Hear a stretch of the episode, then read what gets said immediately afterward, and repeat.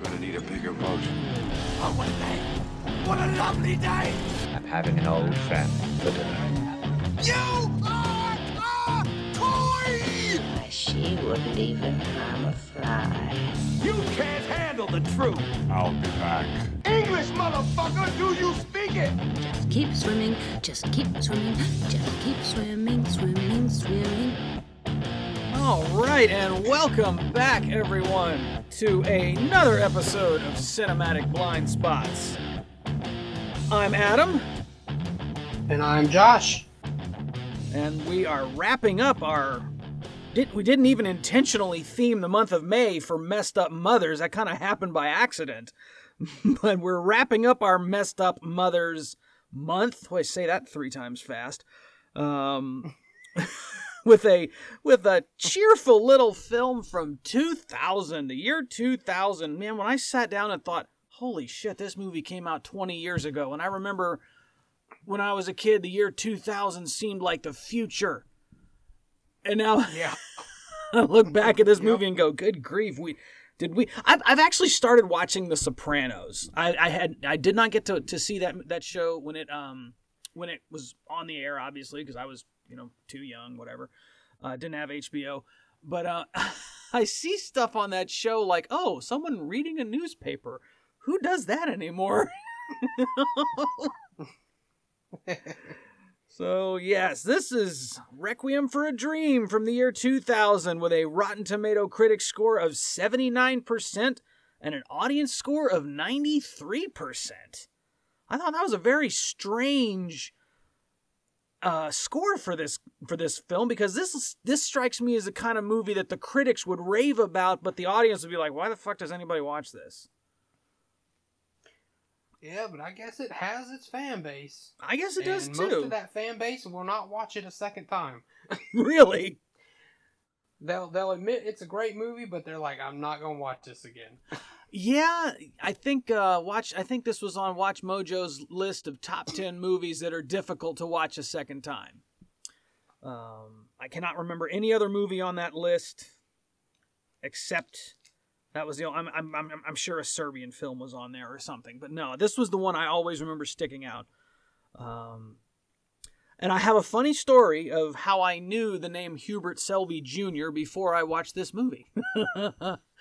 Oh, okay. Everyone knows I love Patton Oswalt. Well, Patton Oswalt, as a comedian, I love Patton Oswalt. I don't care for him much as a person. He's kind of a blue checkmark brigade, Twitter, social justice warrior, and I fucking hate people like that. But no, as a comedian, Patton Oswalt is hilarious. And he was telling a joke on one of his older specials, I think it was called My Finest Hour or something like that, where he talks about Weight Watchers and how so boring and non-compelling going to Weight Watchers is compared to like going to Alcoholics Anonymous or Narcotics Anonymous. He's like, oh, all my friends who are like ex-drug addicts and stuff, they go to AA meetings. They're like, yeah, I T-boned a school bus and I had to flee to Tijuana. And then I go to Weight Watchers and I'm like, well, number one, I had Doritos for breakfast again.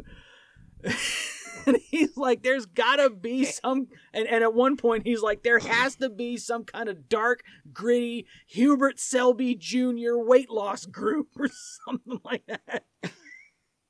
So I went, who the fuck is Hubert Selby Jr.? And I looked at him and goes, oh, he's the guy who wrote Requiem for a Dream, the book and the screenplay. I guess Darren Aronofsky helped write the screenplay. But yes, this is a Darren Aronofsky movie. Now, I think I've only seen three of his movies now. Pie was the first one, and I've seen Mother, and I've seen this now. I still have not seen Black Swan. I actually have watched Black Swan since being in the quarantine. Oh, you finally got around to seeing it. And I have watched The Wrestler. I think I started Pie, but I don't think I ever actually finished it, so I won't include that. I remember watching Pie the first time and going, wow, that was really weird. But it wasn't like I hated the movie. It was just really strange. I don't know of... I'm not sure of his other movies. I know Black Swan is the only other one I can name off the top of my head. I want to say he did Noah. Oh, you're right. He did do No. Now that's so strange because I know he's an atheist, and yet he does he did one movie where that was based on a biblical story, and then he did another movie that was like a parable of God's relationship with humanity. That's what Mother was. I think he wanted to do something else with Noah, and since it was a big studio film, I really don't think most people even consider that a Darren Aronofsky movie, because even though his name's attached, I think he had his vision ripped from him on that one. Uh-huh. Interesting. But no, I always knew Requiem for a Dream was a pretty hard watch, and who is it? Was it someone on Twitter who said they liked movies that because they were listening to our review of Kids, and they were like, "Oh, I like movies that make it." Listen to us squirm. They said they use this movie to go to sleep at night, and I'm like, "What the hell?" But yeah, this is the Vern from the Cinema Recall podcast. I've listened to a few of their episodes; they're pretty good. Okay, but yeah, he said, "Guys, I want to hear you guys do Requiem for a Dream," and I was like, "You know what? We're not getting requests, so yeah, we'll take that and run with it." Sure, Requiem for a Dream. I will say, whereas Kids felt like a slow motion train wreck mixed with a PSA for birth control, this movie to me is like a beautiful train wreck. That's about the best way I can describe it. As a film, it is gorgeous and amazing, I think. But you're right. I don't think I could ever watch it again. Like I found a cheap copy of it that I bought with store credit at the used bookstore for like $5. That was the one I think I found. I opened it up and it still had a Circuit City receipt in it. Oh wow! It was like good grief. That took me back. That thing was like 6 feet long and it had one DVD on it or something. That sounds about right. You remember those old Circuit City receipts? Yes, they're like the CVS and Walgreens receipts from today. But no, this movie is starring Ellen Burstyn as Sarah Goldfarb and Jared Leto, is it Leto or Leto? I never can tell. I never can remember. I think it's Leto. But... Leto, okay. As Harry Goldfarb, Jennifer Connelly as Marion, and Marlon Wayans as Tyrone. Now, was this...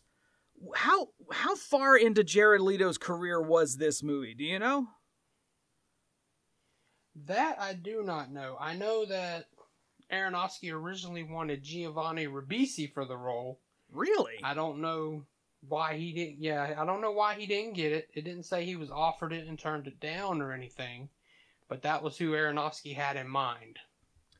Well, this would have been 2000, so just, a couple years after Saving Private Ryan. So, Giovanni Ribisi would have been about the right age, I think.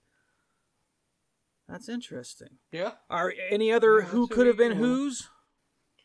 Oh, yeah, I actually do have some on that. I got some interesting stuff on this movie. Okay. But as far as who could have been who's, Dave Chappelle turned down the role of Tyrone. Oh, wow. That would have either been really horrible or really amazing. I'm not sure which one. Yeah, I know. I don't know. Well, we'll see. When I think of anyone with the last name Wayans in Hollywood, I automatically think comedy. I think you have to. I think of Earth Girls Are Easy, or I think of White Chicks, I was going to say, because even this very year, Requiem for a Dream, Marlon Wayans had this and Scary Movie come out. Right. So, what a hell of a year. Opposite ends of the spectrum. Well, I will say, someone who is... Now, part of me would have really loved to have seen Dave Chappelle in this role to see how that would have been. But yeah, for someone who's so synonymous with comedy to do a role like this, he did a really good job.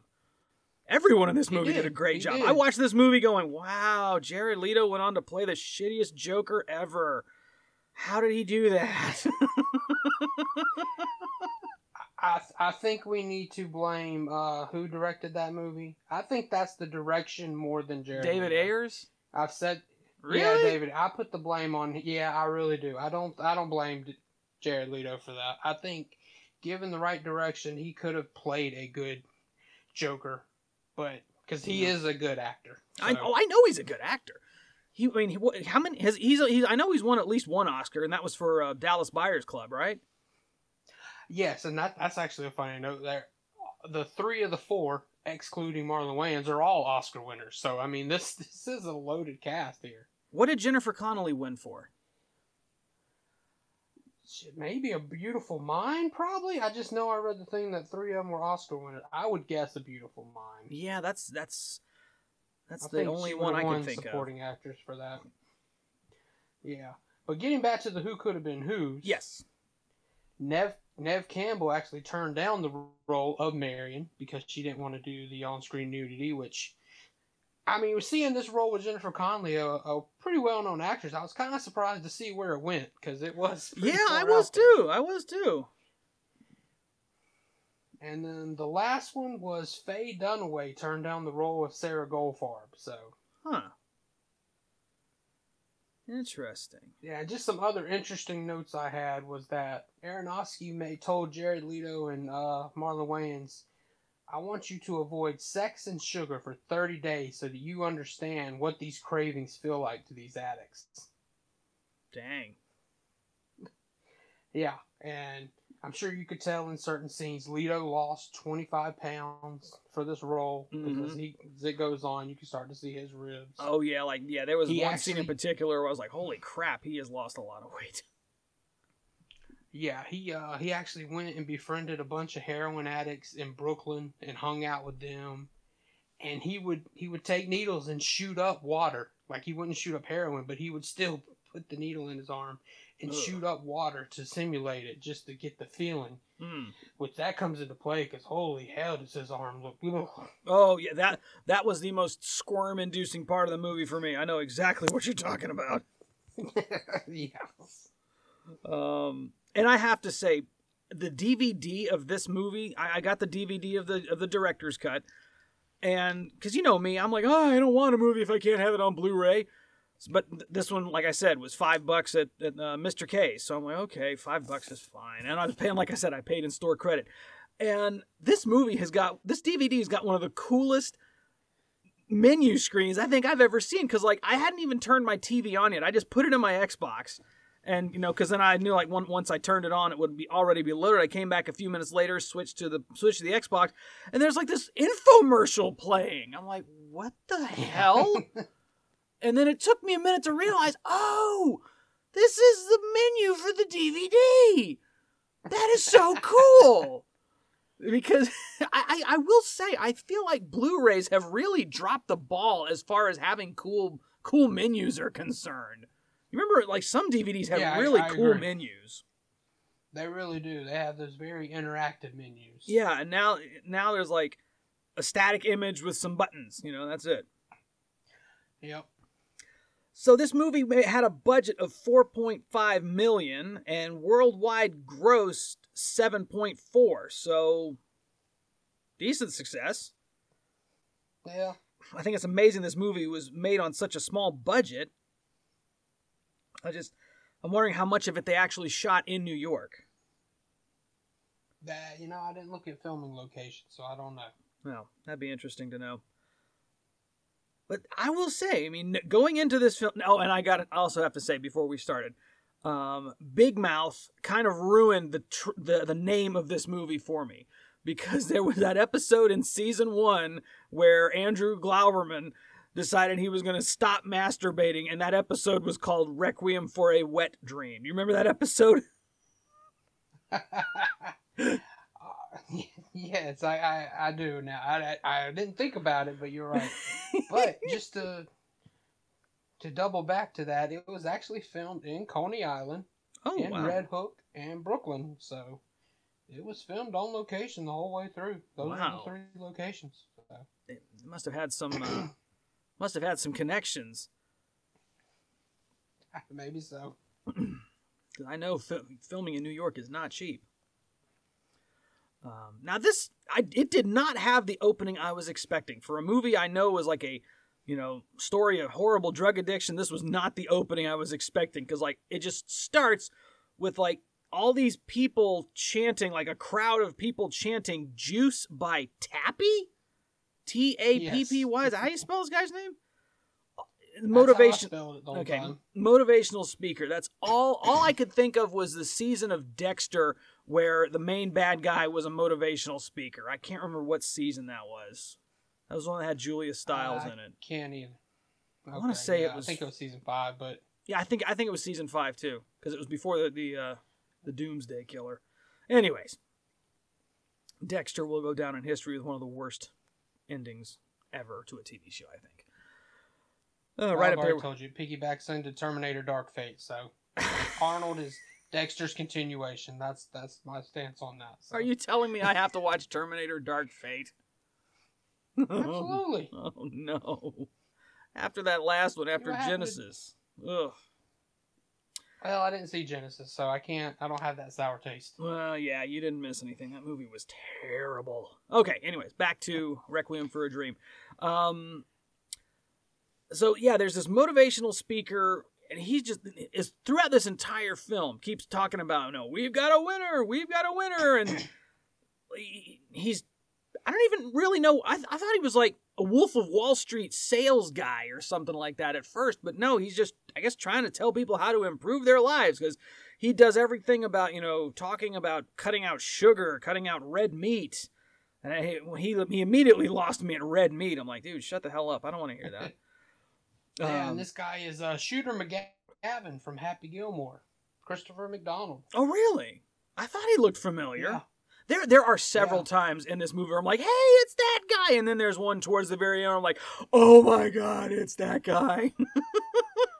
Oh, well, there's one that I guarantee you didn't catch that I'm going to bring up here. Oh, okay. That you're just going to be like, oh, and you know us, we always find a way to connect it to a past episode, and I got a doozy here. Okay, well, I had one to connect to a past episode, but I guess it's not the one you were talking about. So this Jared Leto character, Harry, is trying to take his mom's TV, and she's like trying to keep him from taking it. And they hint that this is not the first time it's happened. I mean, I'm assuming he's like taking it to a pawn shop or something. And the TV's chained to the radiator. And he's immediately like, oh, Ma, what? Why would you do that? Why would you do that to me? It's like, from sitting here watching, it's going, because she doesn't trust you, possibly? But no, she claims that that's there. The chain is there for the burglars. I'm like, yeah, because people are going to break in and steal this ancient-ass TV. Now there's some very interesting cinematography in this scene, because at one point it looked like she locked herself in the other room, and then like that one picture split into two separate camera images, so you could see her in the room and you could see Harry taking the TV, and right. She eventually like takes the key off the key to the padlock to the TV and like scoots it under the door, and he takes it. And Tyrone, Marlon Wayans' character, is sitting outside waiting for this guy. They're taking the TV to sell somewhere to get money. And I gotta say, let me tell a quick story about that. They're going to sell it for money, right? Right. So growing up. My parents were divorced, and I would go up to my dad's, and I didn't find this story out till later, but every time I had a TV, a nice TV that had a built-in VCR, especially back in the 90s, that was a nice TV. Oh, yeah. And I didn't find out till years later from my uncle, of all people, that my stepbrother, who also had a drug problem, would do this same thing and come pawn my TV, and then they would have to go get it back out. Now, I never noticed it, because they'd have it back out by the time I got back. Oh. So yeah, when I saw this, I was like, oh, okay. I know this story pretty well now that I've been told it. Yeah, that's pretty sad. But I knew this music as soon as it started playing, because I've heard it somewhere before. I can't remember where. I heard it somewhere on the internet, but it's the theme throughout the movie, that da da da da da da da da da da da. Like, okay, I've heard that somewhere. But all through the opening credits, all we see is Harry and Tyrone pushing this TV all over New York City. I'm like, this New York City, there's got to be a pawn shop closer to you than that. I mean, there's probably a pawn shop on every street. They're probably like CVS and Walgreens down here. And it says, well, all we get is a black screen that says summer. And they sell the TV for $20 to Mr. Rabinowitz, who's played by Mark Margolis, who's one of those actors you see in absolutely everything. Seen him in Scarface, seen him in Ace Ventura, seen him in Breaking Bad, seen him in all kinds of stuff. And immediately cuts to, as soon as like they get the money, it cuts to various shots of like spoons and lighters and needles and tourniquets and I'm pretty sure there was an episode of American Dad that made a huge parody of all these scenes, because I don't know if you watched American Dad or not, but there's the alien Roger, who's a total degenerate. Well, there was one episode where he kept doing that, and he kept getting high, and every time he got high, it did another parody of these quick cuts. Oh, okay. I know the character Roger, but I don't watch the show, so. Well, I think American Dad is probably my favorite of the Seth MacFarlane trifecta. But no, now Harry and Tyrone are high as kites. I guess they're doing heroin. Is that what they're doing? They never actually say it, yes. They are doing heroin, although when they show the pupil, it's always dilating, and it should really be constricting to be heroin, but you know, it's a better image to have it dilate on the screen like that. So right, because you know something's up whenever it's dilated. See, I don't know enough about drugs to know that heroin does that to your eyes. I read it. Okay. I'm not saying you knew it. I'm saying maybe your stepbrother told you. Oh, geez. But, so they're talking about getting other drugs. They said, we need to get us a piece of this Brody shit. I'm like, what does he mean, Brody shit? And another thing. For some reason, my DVD did not have any subtitles. So, like, there were times where I needed subtitles and couldn't get them. So, there may have been bits of the story I missed out on because of that. But no, they're talking about buying their own stuff and selling it and just becoming drug dealers, being drug dealers. Now, they're at this, like, in one scene, they're in an apartment. And then the next scene, they're like at a roadside hot dog stand or something, and this cop sits down next to Harry, and Harry thinks it would be a good idea to take the cop's gun. He just like right out of it. Yeah, and start playing like hot potato, or hot potato and keep away from the cop. And then we see this is just a daydream. So whereas horror movies like to play dream sequences, this is a daydream sequence, or I guess a Requiem for a Dream sequence.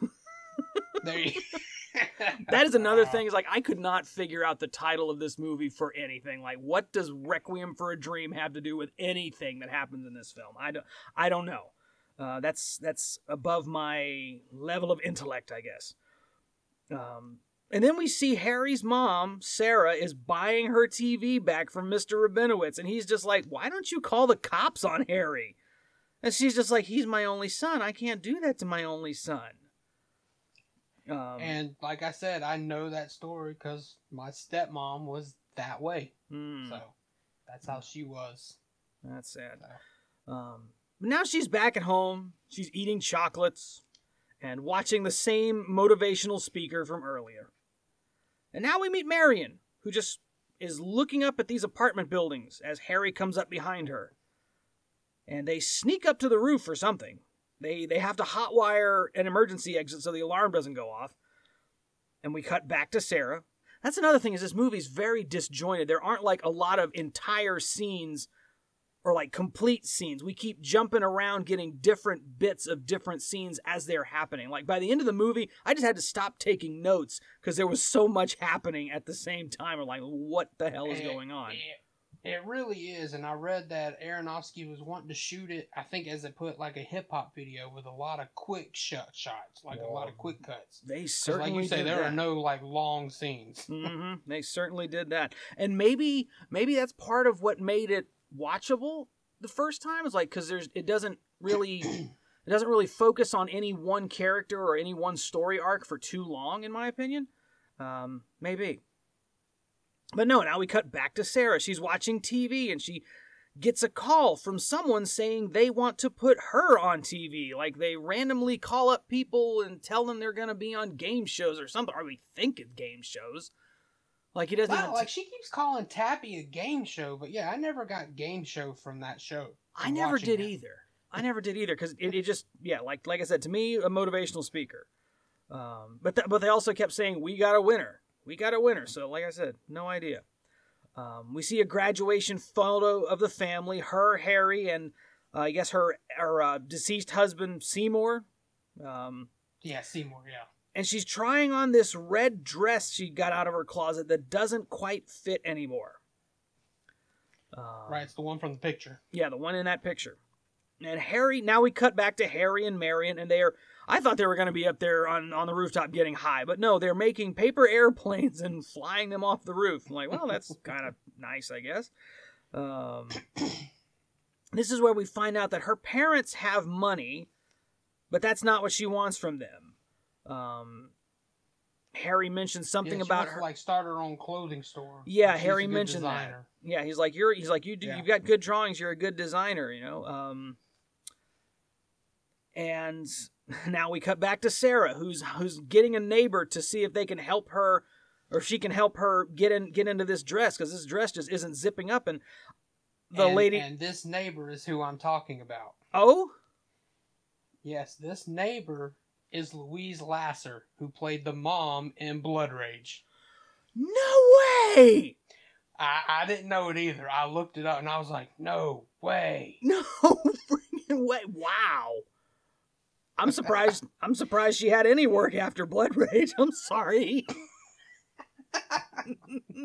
Well, good for her. I'm glad she was getting other work. Oh my goodness. Let's see. Blood Rage was like 1984, wasn't it, or something like that? I mean, it was filmed in, I think, 1983, 1984. It came out in 1987. Okay. Yeah. So, oh man, this was almost 20 years later. Damn. Yeah. Okay. Good for her. Yeah, she kept at it. That's good. Whereas like Lorraine Gary had her worst movie at the end of her career, maybe she got her worst movie out of the way early. Like Sean Connery. Okay, now I'm gonna do something good. Yeah. Oh my goodness. And that neighbor is like, at first I thought she said, I have a good diet pills, but no, she said, I have a good diet book. Now later, I mean, we cut back to Harry and Marion. Not a lot happening there. They just leave the building after they set the alarm off on purpose. Sarah is... Yeah, they're doing it. Yeah, just to tease them. Yeah. Yeah, just to be assholes. Yep. Sarah is reading How to Lose 10 Pounds in 10 Days. And like, it's like breakfast, page 1, cup of black coffee, no sugar, hard-boiled egg, and half a grapefruit. I was like, I got hungry just reading that, because I know whatever, if I ate something like that, it's going to leave me completely empty inside. But she's flipping through this book, and like all the no's, the no sugar, no dressing, no fat, no whatever. All I know that feeling all too well. Now, we see another quick cut to Harry and Marion. They're lying on a couch in some room. Like, I could not figure out if this room was like a place they were squatting in, or because it looked like it was like half finished. There was no wallpaper on the walls. There was like just, you know, big industrial kind of fluorescent lighting hanging from the ceiling. Right, I couldn't tell what the hell this place was supposed to be. Now, we see Sarah getting her hair dyed because she wants to look good on TV. And then we cut to Marion and Harry and Tyrone. They're all getting high together, and they're all talking about selling drugs, all talking about Harry and Tyrone's plan. Now, Sarah's hair didn't turn out as red as she would have liked. And I like her line where she says, if that's red, what's orange? Yep. I mean... Because, yeah, it does look kind of orange. At first, I was like, maybe that's a strawberry blonde, but no, it's not. It's orange. So we got another scene of Marion and Harry there. And this is another kind of split camera shot. Because so you're seeing, like, two different camera shots, two different things happening at the same time. You know, he's like, she's the most beautiful girl in the world, and Marion's like, you're the only person who's ever said that to me, and I felt like it meant anything. You like, I would have loved to have known how these two got together, like, because they seem like they're from such different worlds. I mean, she's from a rich family, he's from kind of the sticks, you know, the kind of the poor side of town. Right. And so, yeah, I would have liked to have known a little bit more about their back history, because later on in the movie, when he mentions her, his mom knows exactly who he's talking about. So, and he's still trying to convince her that she should open a clothing store. Now Sarah is checking her mail and eating her breakfast of, like I said, one hard-boiled egg, half a grapefruit, and black coffee. And I like the way that the food just kind of disappeared one bit at a time. Like, she looks at the egg, and the egg just, poof, it's a shell. Or she looks at the grapefruit, and just, poof, it's just the grapefruit skin. And then the coffee is just, boom, gone. And she's still hungry after eating. Now, This was the part I think you were talking about, with we're surprised how far a, you know, kind of big-name actress would go. Marion is standing in front of a mirror, also looking at her body, and she doesn't have any underwear on. She's got a bra on, but no panties. So I was kind of like, huh. And every time I see a scene like this in a movie, have you ever seen Revenge of the Nerds? I have not, no. Okay, well, there's and obviously it's a very 80s movie, so it's a very 80s term, but every time I see a scene like this, it just takes me back to where they're spying on the women. They're like, we've got Bush! I know. It's terrible, I know, but it's a great line from the 80s, so. Well, when I hear that, I think of the Family Guy episode where they made friends with the nudist family that was like living in their neighborhood or something, and the wife comes out and she's like, would you like what kind of beer would you like? And Peter's like, oh, what kind have you got? And she goes, I've got Bush. Oh, and Bush Light. Well, there you go. And then we get more drug shots, and I guess Marion is snorting heroin, because she's not using a needle, she's like using a rolled up dollar bill or something. Yeah, see, I think it's got to be going back and forth between heroin and coke, because I know that's what they end up trying to sell later. But the shooting up is heroin. Oh, okay. Yeah. Well, I think you can snort heroin too. I think. I'm not an expert. You'd think after watching The Wire, I might be. But now Sarah's watching Motivational Guy again, and he's saying red meat, no red meat.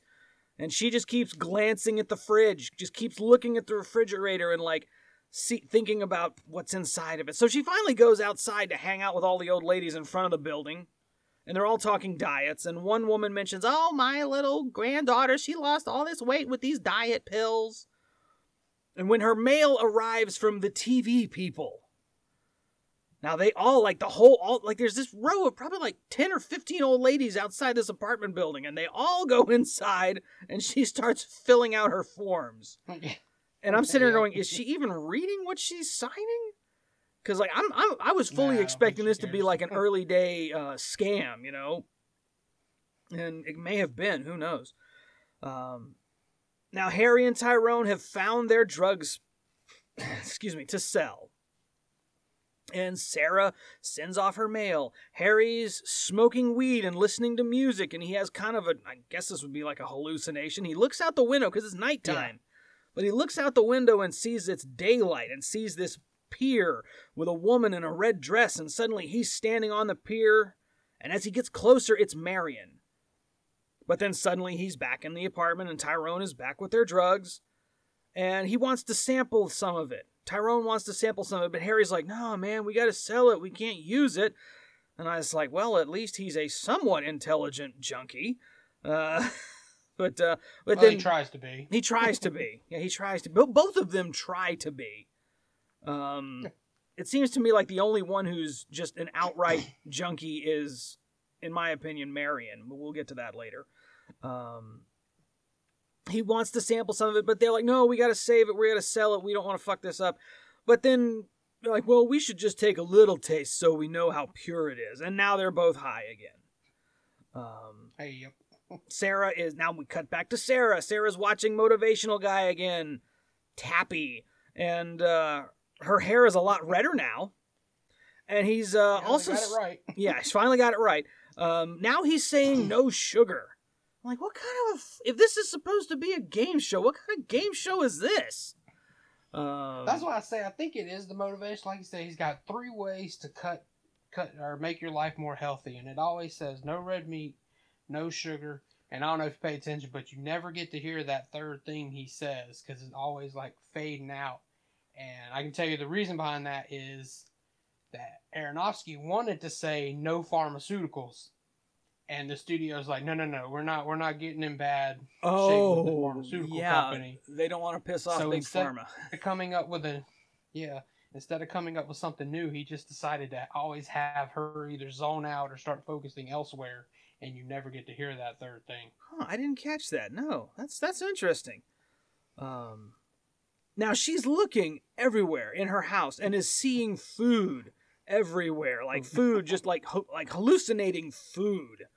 She's laying in bed and seeing cupcakes and donuts everywhere. So she calls her friend in the building to see about the doctor that gave her granddaughter whatever the diet pills. Now this next part I didn't really understand what was happening. Marion's getting all dolled up for this guy to go talk to this guy. I thought she said he was her therapist. Or did you catch that? Arthur. All I know is that this is where she gets her money from, instead of her parents. This is the guy where she gets her money. Okay, because like I thought she'd said something about like she had to go to this to make sure her parents thought she was still going to therapy or something. But yeah, maybe that's what it is. She says she's only going to see him so her parents won't cut her off, I think. Okay. Now we get Sarah at the diet doctor's place. And the doc comes in and, like, doesn't even make eye contact with her. Doesn't even look at her. He's like, Oh, okay, what's the problem? Head down the whole time. Yeah. He's like, what's the problem? I want to lose some weight. Okay, we can do this. He says, like, 3 sentences to her and just walks out. He hands her the little prescription note and walks out.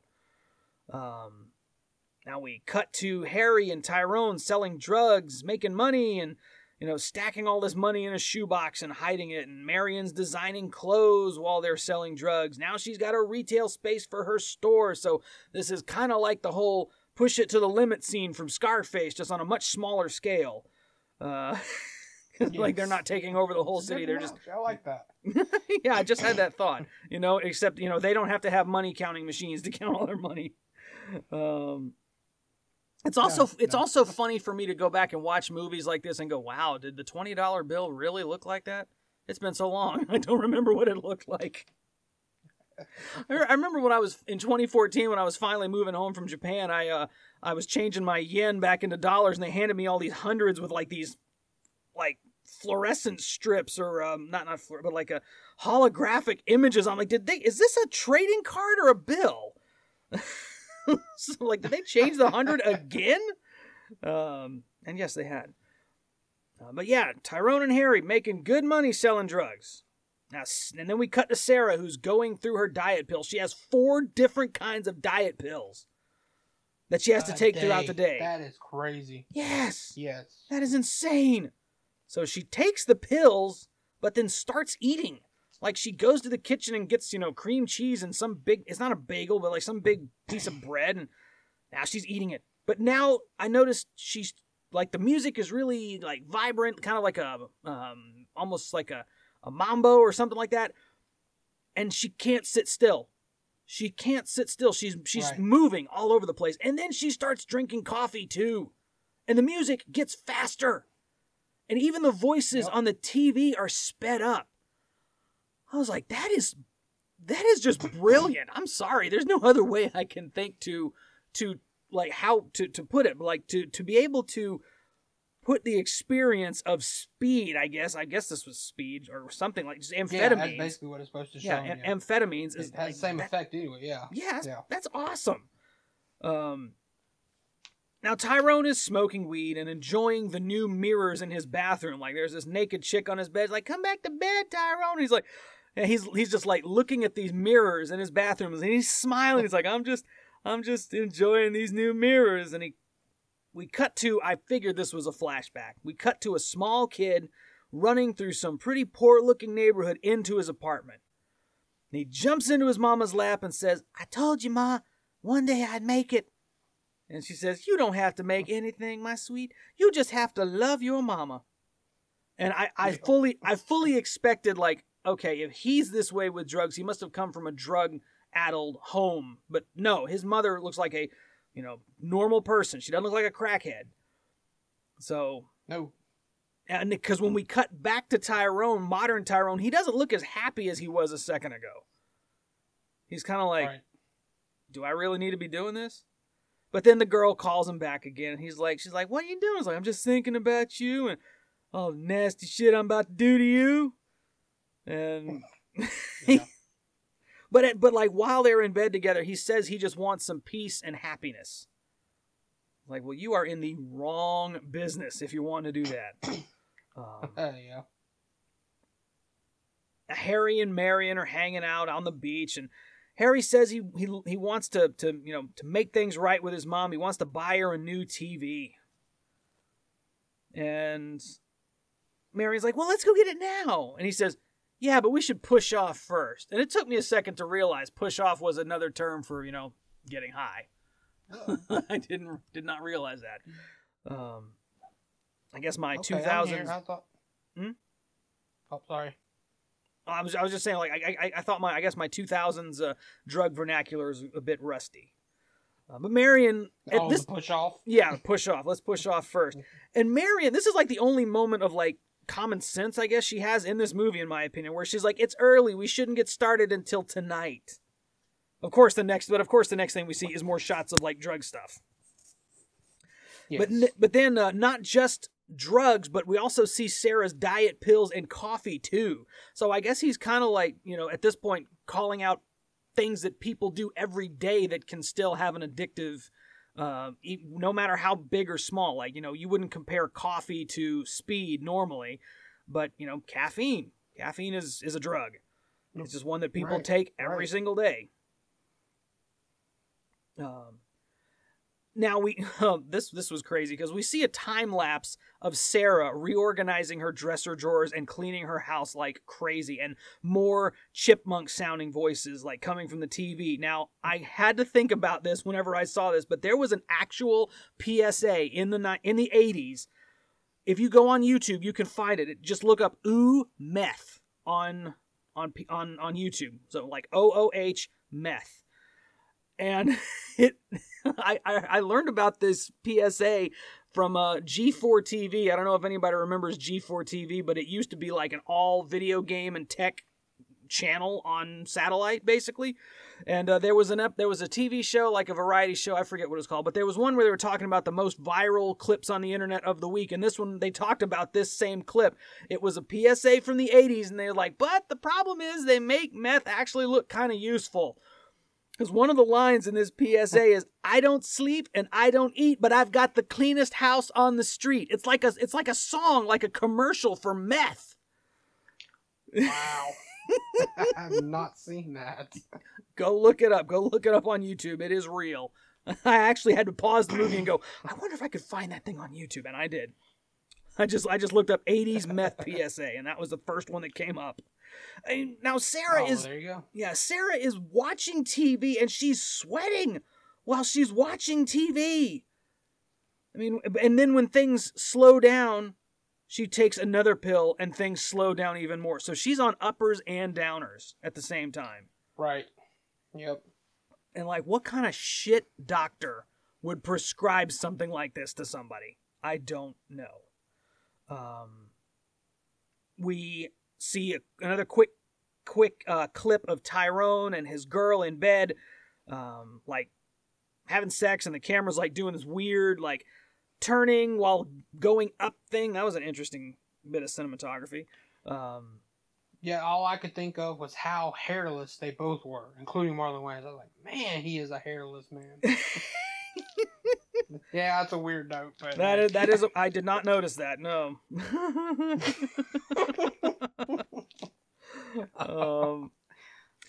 Now Sarah is trying on her red dress again, and it's starting to fit. It's starting to zip up a bit more. All the ladies outside are complimenting her weight loss, but there's still nothing in the mail from the TV people. Now Harry shows up, and she's like, "Oh, come on upstairs, Harry. Come on inside." And she's, just won't sit still. She's like buzzing all over the place. Oh, you want coffee? You want food? If you want food, you have to go get something. I don't have anything in the house. Like he sees, she opens the fridge for a second and there is nothing in there. There is literally no. Because like you said, during that cleaning time lapse thing, you see her. One of the things you see her doing is emptying out the fridge. She's taking everything out and just throwing it away because she's not eating anymore. Yeah, it's so crazy. And so she just won't sit still. She says she's lost 25 pounds, and he says he's got a good job. He's a distributor for a big import company. That's one nice way of saying you're a drug dealer. He says he's seeing a girl. And again, every time he says this thing I got a job, or, oh, I'm seeing this girl, she jumps up and oh, honey, that's so great, and hugs him. So when are you going to have a baby? I want a grandson, stuff like that. Now Harry's like, I'm trying to tell you, I'm sorry for being such a bastard, and I want to make it up to you. So, I got you a brand new TV. It's gonna be delivered here from Macy's. Now, while he's sitting there, Harry can hear his mother grinding her teeth, and that is one of the most unnerving sounds I think I've ever heard. I can't even do it on the right here in front of my microphone, because that's just so painful to me. I know you and your anti-tooth fetish. I wouldn't. Maybe not a fetish. Maybe a weakness. I know you don't like anything to deal with teeth in movies. But and yet I've seen both horror movies called The Dentist. Well, I guess that would be like me watching Arachnophobia, maybe. Not exactly confronting my fears. I still hate spiders, but and now Harry, like I said, he hears her grinding her teeth, and he asks, "Mom, are you on uppers?" It's like, "No, it's just these pills my doctor gave me." He's like, "Those are uppers. Those are speed. You're taking speed." And it's like, "Mom, you got to cut that shit out. You're going to become a junkie." And she's like, "Oh, no, it's fine." And she's like, "How come you know more about medicine than a doctor?" And that's when I had the thought, it's pretty bad when a junkie tells you to stay away from another drug. Yeah. Yep. You're hooked on this, but you're telling me I shouldn't do that. Okay. That must mean it's really bad. She tells Harry, she's like, "I'm going to be on TV. That's why I want to fit in the dress." She thinks everyone will like her because she's losing weight, because all the ladies outside seem to like her more. And she's like, "It's my reason for getting up in the morning. It's the only thing she has." She's like, "Why make the bed or wash the dishes? She has nothing besides this chance to be on TV." And I was like, man, that is really sad. Because, she lives alone. She lives alone and doesn't have her husband's dead. She doesn't have anyone. I'm like, you could get a cat or something, you'd have someone. But Harry's like, okay. Yeah. Harry's like, "But okay, I'll come and visit now that this business is going well and I'm straight." And I was like, how the hell are you straight? You're a drug dealer. That's about as straight as a boomerang. So, but while he's in the cab leaving, he breaks down crying. Now, I've noticed another thing a couple times in this movie. Excuse me. Anytime someone starts to have really bad feelings or really bad thoughts, we get an immediate cut of all the drug paraphernalia and stuff, and then cut right back to that person, and they're like, okay, they're fine. It's like, so we know that they are using these drugs to kill mental pain, whatever you want to call it. Now Tyrone is talking with his boss. This was Brody that they mentioned earlier. I'm like, oh, is that who they were talking about? He's in the back of a limo and he's getting a promotion. I thought it was hilarious that Brody was a deaf drug dealer, like a deaf boss. He's using sign language, and he's got this goon that's like translating for Tyrone. Yeah. Like, how do you get to be a mob boss by being deaf? I'm like, you'd be pretty easy to assassinate if you were deaf. I'm sorry, that's just the first thing I thought of. Like, I wouldn't even have to use a silencer. I could just walk up to you in your house and be like, blam! And nobody, I mean, you wouldn't hear anything, but... Well, I guess that kind of plays into what next happens, because the driver partition goes down, and we see a white guy in the front seat, and Tyrone's like, oh, you got a white driver! But then this guy pulls a gun, and everybody else pulls guns and starts shooting, and we see Tyrone get blood splattered all over his face. And then it just cuts to fall. And I just realized just now, while talking about this, that this movie is set up in different seasons, you know, summer, fall, winter, because that's kind of the seasons of these people's lives that they are going through. Like, summer when everything is really nice, fall when everything starts to turn to shit, and winter when everything is absolute shit. Huh. I just had that thought. That's pretty awesome. That's a good point. So now that fall has begun, Tyrone is running from the scene of the shooting, and he gets picked up by the cops.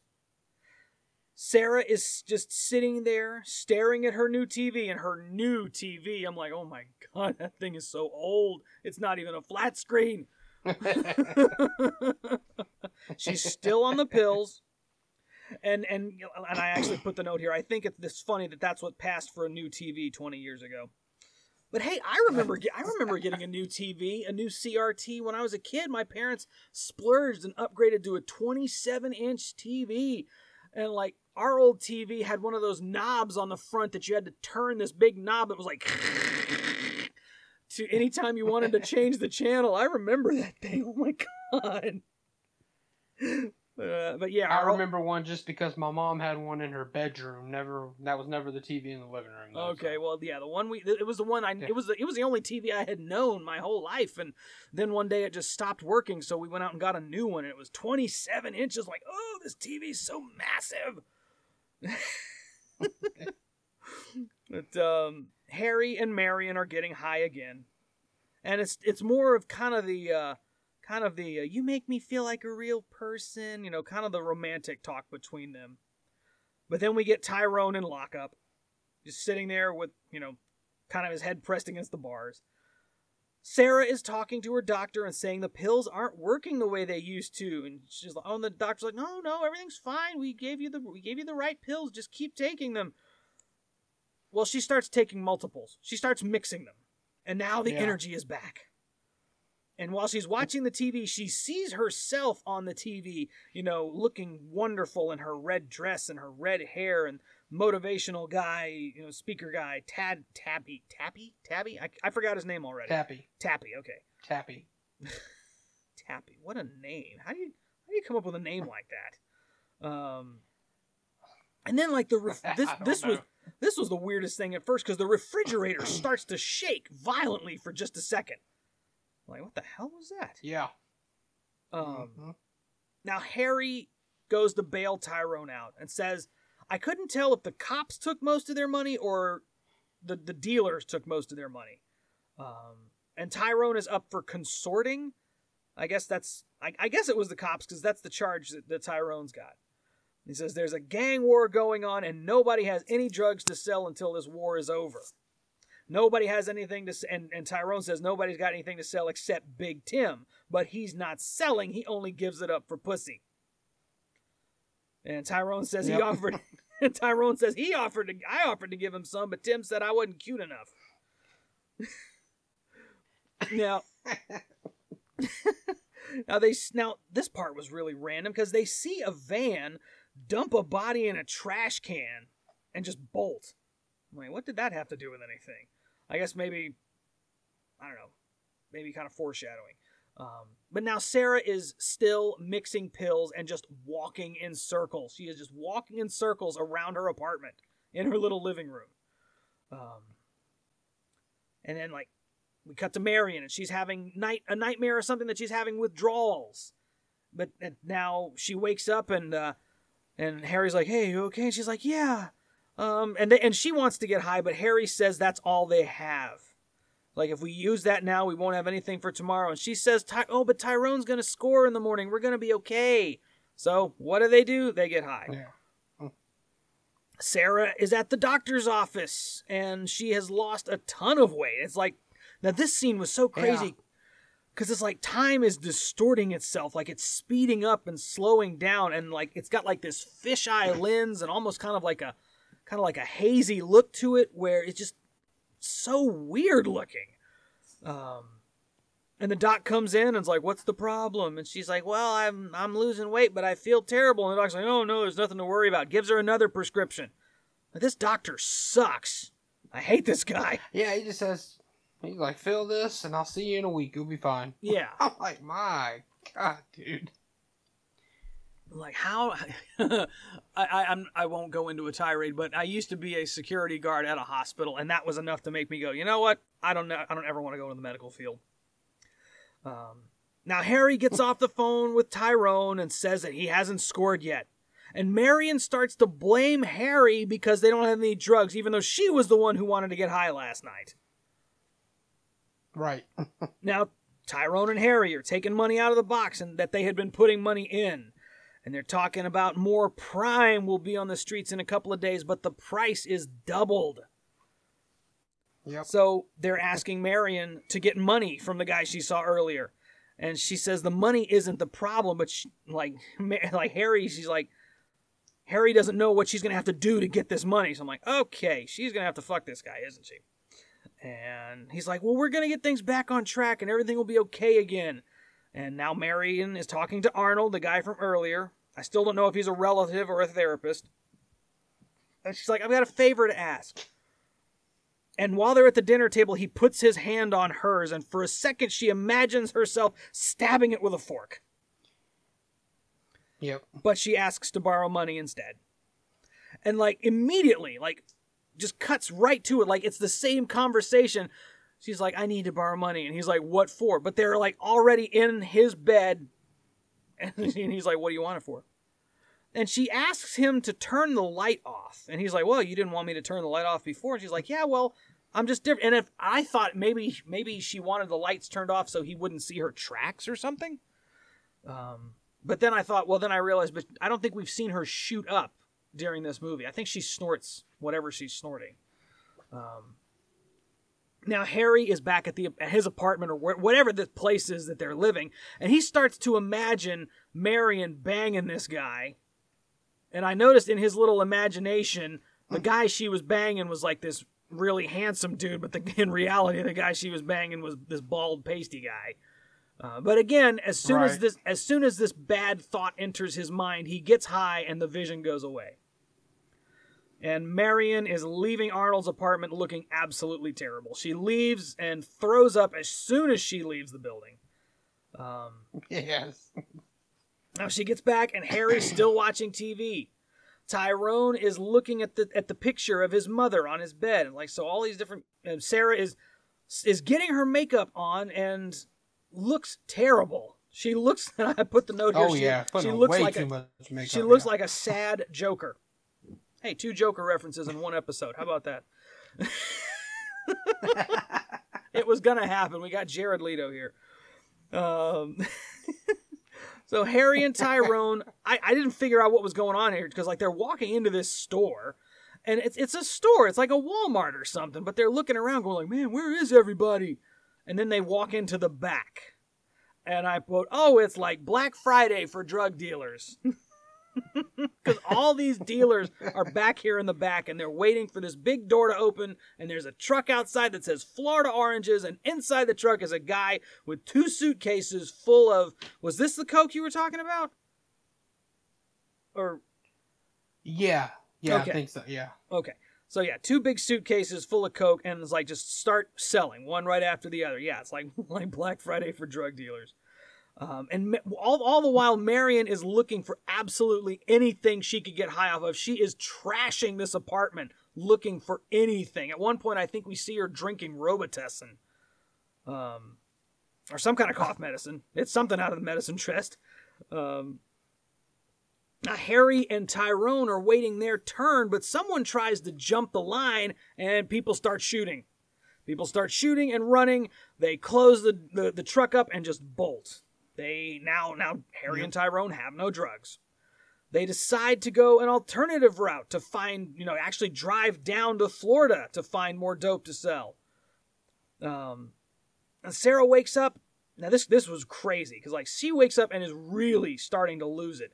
All the lights in her apartment are flickering, and the camera angles that they use here are, there's no, static camera or, a steady cam. It's all jangly and moving around, so it really conveys a sense of instability in a beautiful way.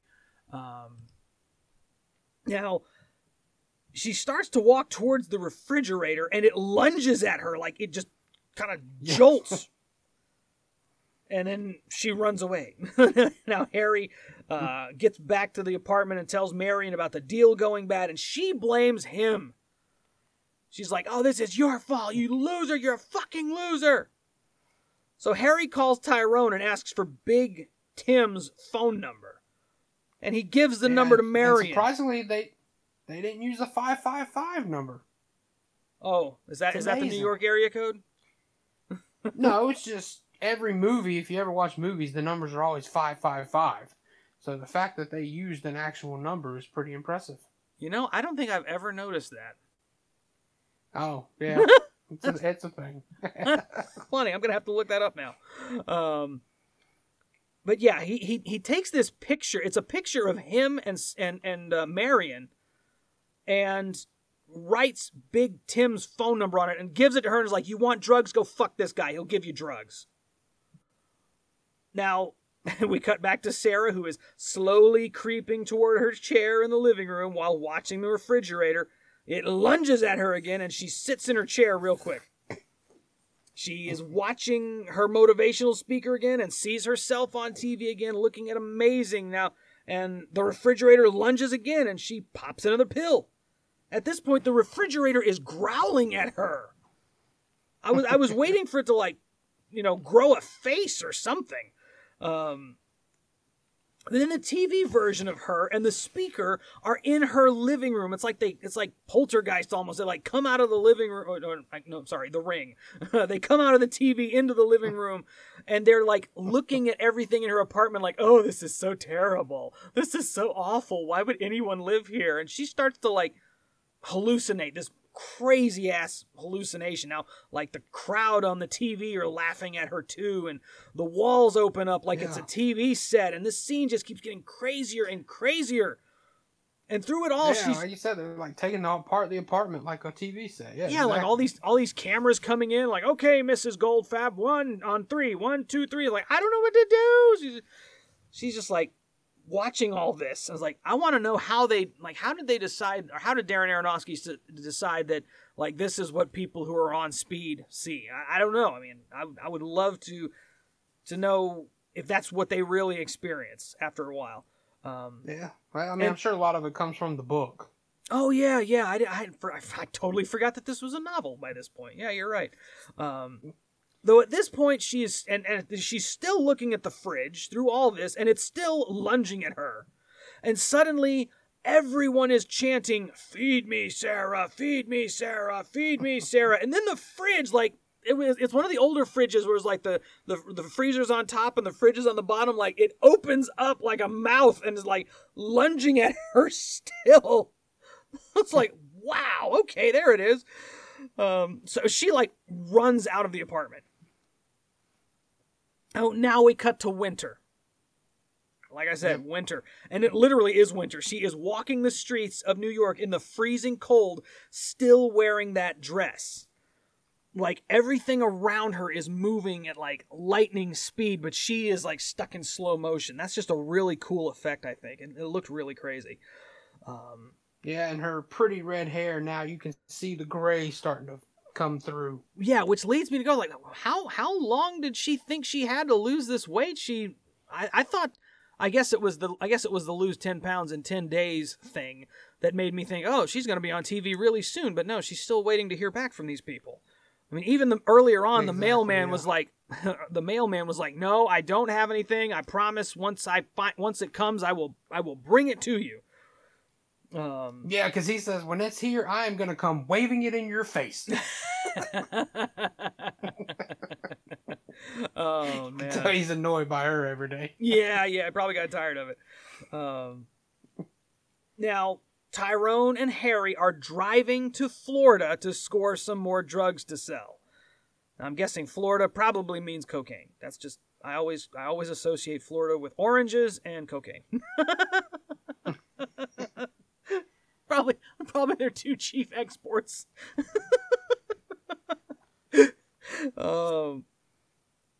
Now Marion is on the, Sarah is on the subway, and she's like, "Does this train go to Madison Avenue? I'm supposed to be on TV." And everybody thinks she's crazy because she is acting crazy. Yeah, and this is pretty cool because the guy reading the paper, the one who's like, "You were whacked," mm-hmm. that is Darren Aronofsky's dad that says that. Really? That was funny. Yeah, because I was looking on the IMDb and I was like, "Oh, that's pretty cool." I didn't even look at the guy's name, but yeah, that was his only, or that was his IMDb picture, was him on the train. Yeah. Now Marion is on the phone with Angel. They've been mentioning this Angel person or throughout the movie, and I'm like, why is there always a drug dealer or a criminal named Angel in movies like this? That's just like the most ironic fucking shit. That'd be like, a priest or a priestess or a priest or a nun named like Damien or something like that. Wait, what? I'm sorry, I just had a thing. Has there been nuns or priests named Damien in any movies that you know of? I know Damien was the kid from The Omen, right? Oh, well, Damien is the priest in The Exorcist. Oh, was he? I forgot about that. Damien. Yeah. Oh, okay. I've only seen that movie one time. So. Okay. I retract my previous statement. I still think it's really dumb and ironic for every movie that has gangsters in it to have someone named Angel. Marion finds out that Harry's gone and is going to be gone for a few days, and she starts crying, and like, I'm not sure if she's crying because she misses Harry or because he is her source, because she immediately starts begging Angel to hook her up, like can you get me drugs? I think it's the drugs too. She's like, I know I can pay you back, I can get you money, you know that. Now, Sarah is talking to some lady at a desk, asking her when she's going to be on TV. She looks like an absolute lunatic at this point. A bunch of people are standing around her. She's still going on about going to be on TV. And then a couple of cops show up. And they're like, yeah, this lady needs help. And she needs serious help. So she gets taken away. Now, the cops are doing it very nicely. I will say that, at least. They are compassionate in some way. So Marion is giving Big Tim a call, but then hangs up as soon as he answers. And then she calls him back. This time he's like, "Hello," and she just goes, "Hi." That's like all she says, and we hear Big Tim start to chuckle on the other end. And I didn't recognize his voice at first, but when I finally saw who Big Tim was, I was like, "Oh shit!" No. Tyrone and Harry getting high on the side of the road. Like, can you guys not make it all the way to Florida, without getting high? I'm sure doing heroin while you're driving is not a good thing. But Harry's track mark on his arm looks awful. Oh. It looks so terrible. And even Tyrone is like, "Dude, you shouldn't be shooting up in that." And then we see a shot. Harry's just like, "Oh, it'll go away once it's over." Yeah. This will make it better. He actually said this will make it better. Yeah. This is where it starts to really cut back and forth really quickly, because we see Marion on a she's on a security camera, like a CCTV, like trying to get into this building. Then we cut to Sarah getting admitted to the hospital. Now Marion is meeting Big Tim, and I was like, "Oh shit, it's Keith David!" Dude, Keith David has got an amazing voice. He actually, one of the first things I really remember him for was actually a voice of the Arbiter in Halo 2. And when I started seeing more movies with him, and I think the first thing I ever saw him in was Pitch Black, actually. But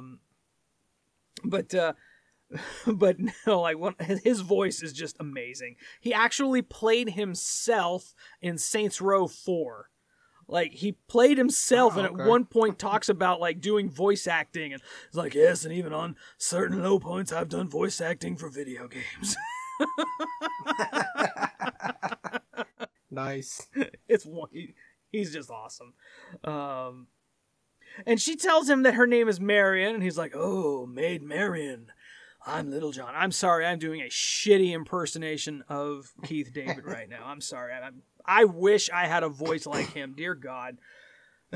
And he says this. I couldn't figure out what exactly he was saying, but he looks at her and says, you know what I like the most about... It sounded like he said patty chicks?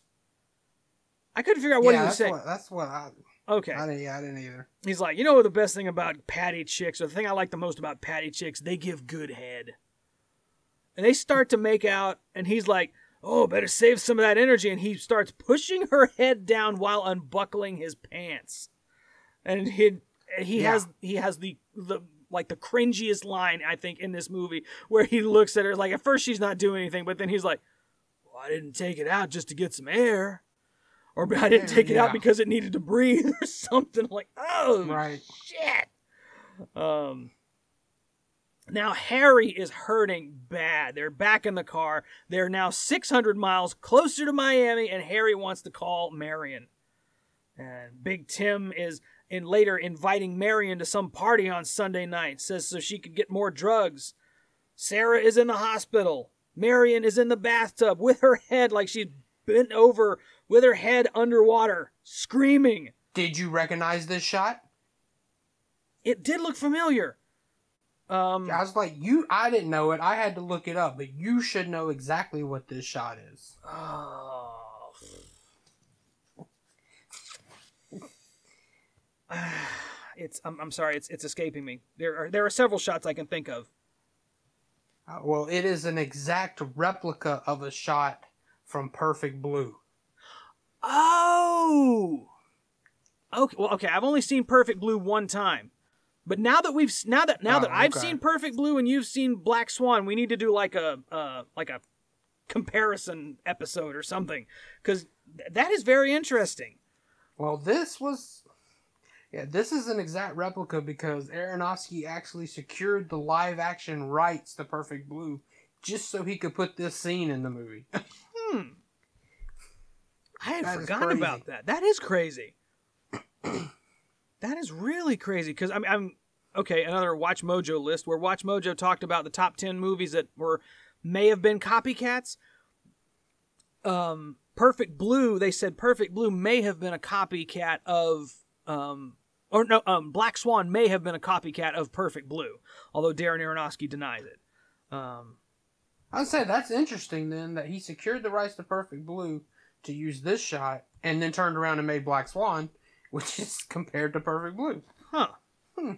The plot thickens. There you go. Now we cut back to Harry, and his arm already looks worse than it did a minute ago. He still wants to call Marion, but Tyrone's like, dude, we need to get you to a hospital. Now Sarah is getting a shot from a nurse, and everything starts to slow down. Harry's in the emergency room, and Tyrone's in the waiting room. The doc in the hospital, which played by Dylan Baker, is another one of those, hey, I know that guy. Because from Trick or Treat. Yeah, because, I mean, exactly. Yep. I was like, oh, that's a psycho teacher. He's one of those faces that, like, I always think I've seen him in other stuff, but, like, looking through his IMDb, I can only see now two things that I've actually seen him in. But he's got a pretty long career. But no, he, like, takes one look at Harry's arm, and he's like, I'll be back in a minute. And then he, like, grabs some of the medicine bottles off the table, so this guy's going to steal something. But Marion has already shot up or snorted up whatever she had gotten from Big Tim and is calling him again. Sarah is getting strapped to her bed, and these two orderlies are force-feeding her. Like, oh, God. Yep. I've worked in mental hospitals. I've never seen anything that bad. Tyrone is still waiting. Like holding her nose to make her swallow. Yeah. Now Tyrone is still in the waiting room and then gets approached by a cop. Then the next thing we see is handcuffs for him and handcuffs for Harry. They're both going away. Sarah is getting tube fed now. Which I did not know how tube feeding worked until I saw this. I'm like, oh my God, that'd be painful. Marion is getting all dolled up again when the phone rings, and it's Harry. And he's in lockup, but he says he's coming home soon. And she's like, can you come today? And he breaks down crying again. He's like, just wait for me. Just wait for me. Sarah is still in the mental hospital, but the doctor says the medication isn't working. Asks if she will sign some papers for alternative treatments. And her signature doesn't even look like a signature. He just hands this mentally unstable person a pen and is like, yeah, I expect you to comprehend everything I'm saying. Please sign here.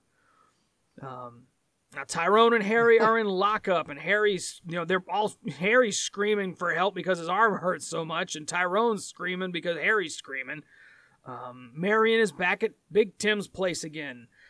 Harry and Tyrone are in the back of a prison transport. This is where stuff starts. Each one of these scenes cuts back and forth. It seems like every couple of seconds. Sarah really does. Because Sarah's getting prepared for electroshock therapy, which I don't know anything about. I'm like, how is this supposed to help anyone? You're like shooting so much electricity through someone's brain. How is that supposed to be beneficial? Now Marion arrives at Big Tim's, and there are a bunch of guys in his living room. There are already, I think, 4 women, no clothing between the 4 of them, on this table, like tribbing, I guess is what you would call it. And Big Tim just kind of leans over to her and goes, "Showtime." Now, Harry's arm is so messed up that the people at the jail, or I guess I don't know if they're in prison yet or not. I guess they're just in lockup. They're so messed up they think he's gonna die, so they call an ambulance. Marion and this other girl start going ass to ass on a 2-headed dildo. At this point is when I just had to stop taking notes because there's just so much shit going on. Now, Harry's arm gets amputated, and that's kind of like the culmination of this scene. We see Marion on the pier again and Harry running towards her, but then she disappears. And he takes a couple steps back and then falls off this pier. It's just gone now. He wakes up in a hospital with his arm missing and saying Marion's name. And the nurse is like, she'll come. And he's just like, no, she won't. And then he starts crying again. And it took me a minute to catch this, but he kind of curls up in the fetal position on his right side. Now we see Marion gets back to her apartment. We see Tyrone getting on his bunk in prison. We see Sarah's friends waiting to see her in the mental hospital. And as soon as they bring her in, we cut to her friends crying outside, horribly. Marion is laying on her couch, smiling while holding this big, we can assume, bag of drugs. And then she curls up in the same position, on her side, on the couch. Yep. Tyrone is curled up on his prison bunk in the same position, and while that happens, you see a brief glimpse of him as a child curled up in his mother's lap. Sarah is laying on her bed, and still imagining herself on TV, still imagining all the wonderful things that's going to happen when she's on TV. She imagines, Harry coming up to meet her on stage and, him being clean and successful and her being beautiful in her dress. And she curls up in the same position. I just thought that was a really interesting little detail. Yeah. And roll credits. So having seen this film finally, I don't know if I could watch it again. I don't know. You've seen it multiple times now, right? Haven't you? I mean, this is the second time. I saw it probably around 2002 or 2003. Oh, so you saw it right shortly after it came out. Watched. Yeah, I saw it pretty early, if I'm remembering correctly. So, yeah. But, yeah, I haven't seen it any other time, just for this. Okay. Well, I did not leave this movie feeling as horrified as I did kids. I didn't either, and honestly, when I see all the comments that people make about, I couldn't watch this again, I'm like, I don't know, I don't feel that bad after this movie, I guess. What does that say about us? I think kids, I don't know, because I think kids is because it's kids is why I feel that bad. Right, because you're watching all these people that aren't even old enough to have pubic hair yet just fucking torpedoing their lives and their futures. Whereas this film was watching four grown-ass adults. Now, I will say Sarah was the most tragic of the film for me because she did not, you know, start doing drugs because it was cool or because she wanted to make the pain go away or anything like that. She wanted to lose weight. I can relate to that. Right, exactly. Exactly. And I feel like definitely if you've ever had a drug problem, this movie would definitely be a terrifying watch. Yeah, it probably would. But like you said, you don't know anything about drugs. I've never been on drugs, so to me, I can't really relate. Kids, we've all been kids. We can all relate to that, so that one stands out to me more. Right. You know, I can't relate to the drug aspect of this, because that's just never a part of my life. That's never been a part, and I hope it never is, so. Yeah, I hope it never is, too. But, you know, talking about, again, comparing this movie to kids. At one point I thought, you know, I guess Requiem for a Dream could kind of be a sequel to kids. Yeah, those kids grown up, yeah. Yeah, maybe. I mean, we don't know enough about the characters' histories of, you know, Tyrone and Harry and Marion as to how they got to where they are. But we can assume that they are grown-ass adults. Because, I mean, it looks like they all came from decent backgrounds. At least somewhat decent. You know, Tyrone, we know Tyrone had a good mother, at least. Or we can assume he had a good mother. Yep. Harry had a good mother. Marion, we don't know much about her parents, except she sounds like she doesn't really like them, but it doesn't sound like they were terrible to her. It's not like she hated them. So we can assume that all of these characters came from, you know, regular people, decent upbringings, and then made the decision to throw their lives away. Like I said, with the exception of Sarah. Sarah had good intention, but didn't know what she was getting into. Whereas, like I said, in kids, you're watching young people purposely destroying their futures and other people's futures.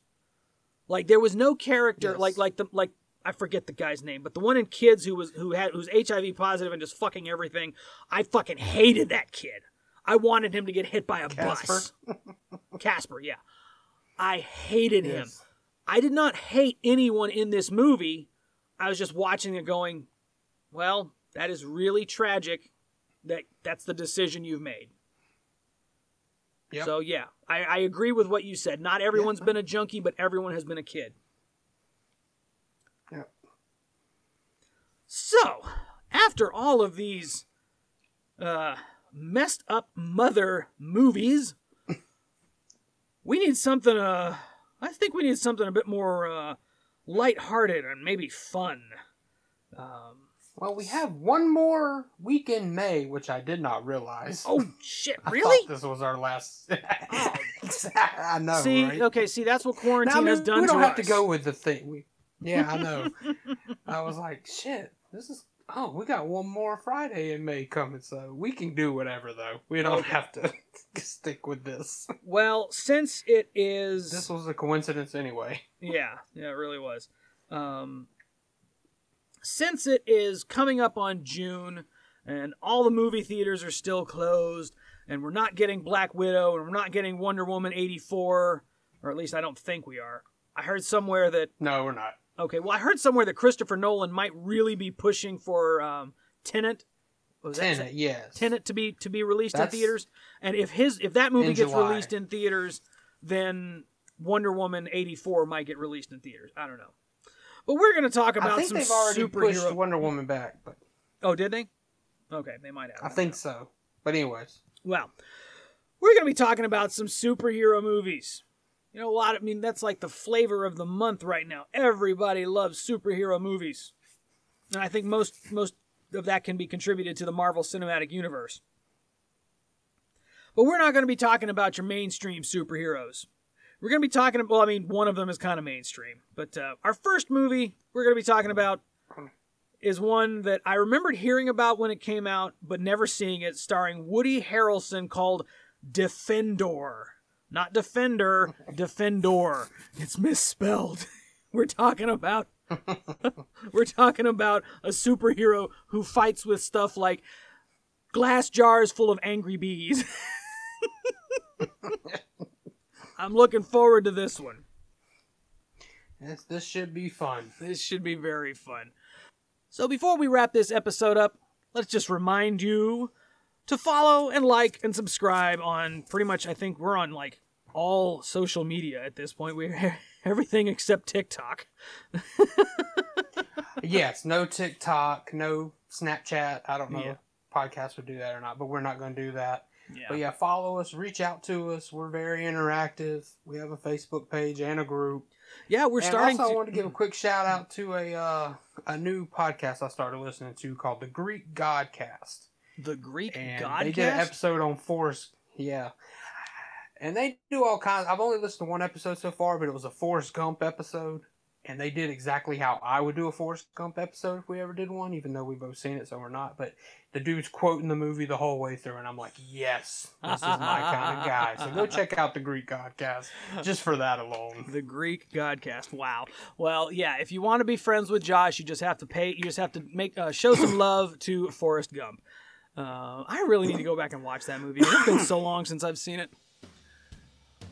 But that is going to wrap things up for this episode of Cinematic Blind Spots. I'm Adam. And I'm Josh. And always remember, whether you are in your car or in your theater, be sure to check your blind spots. You guys stay safe, stay healthy, and we will see you next time.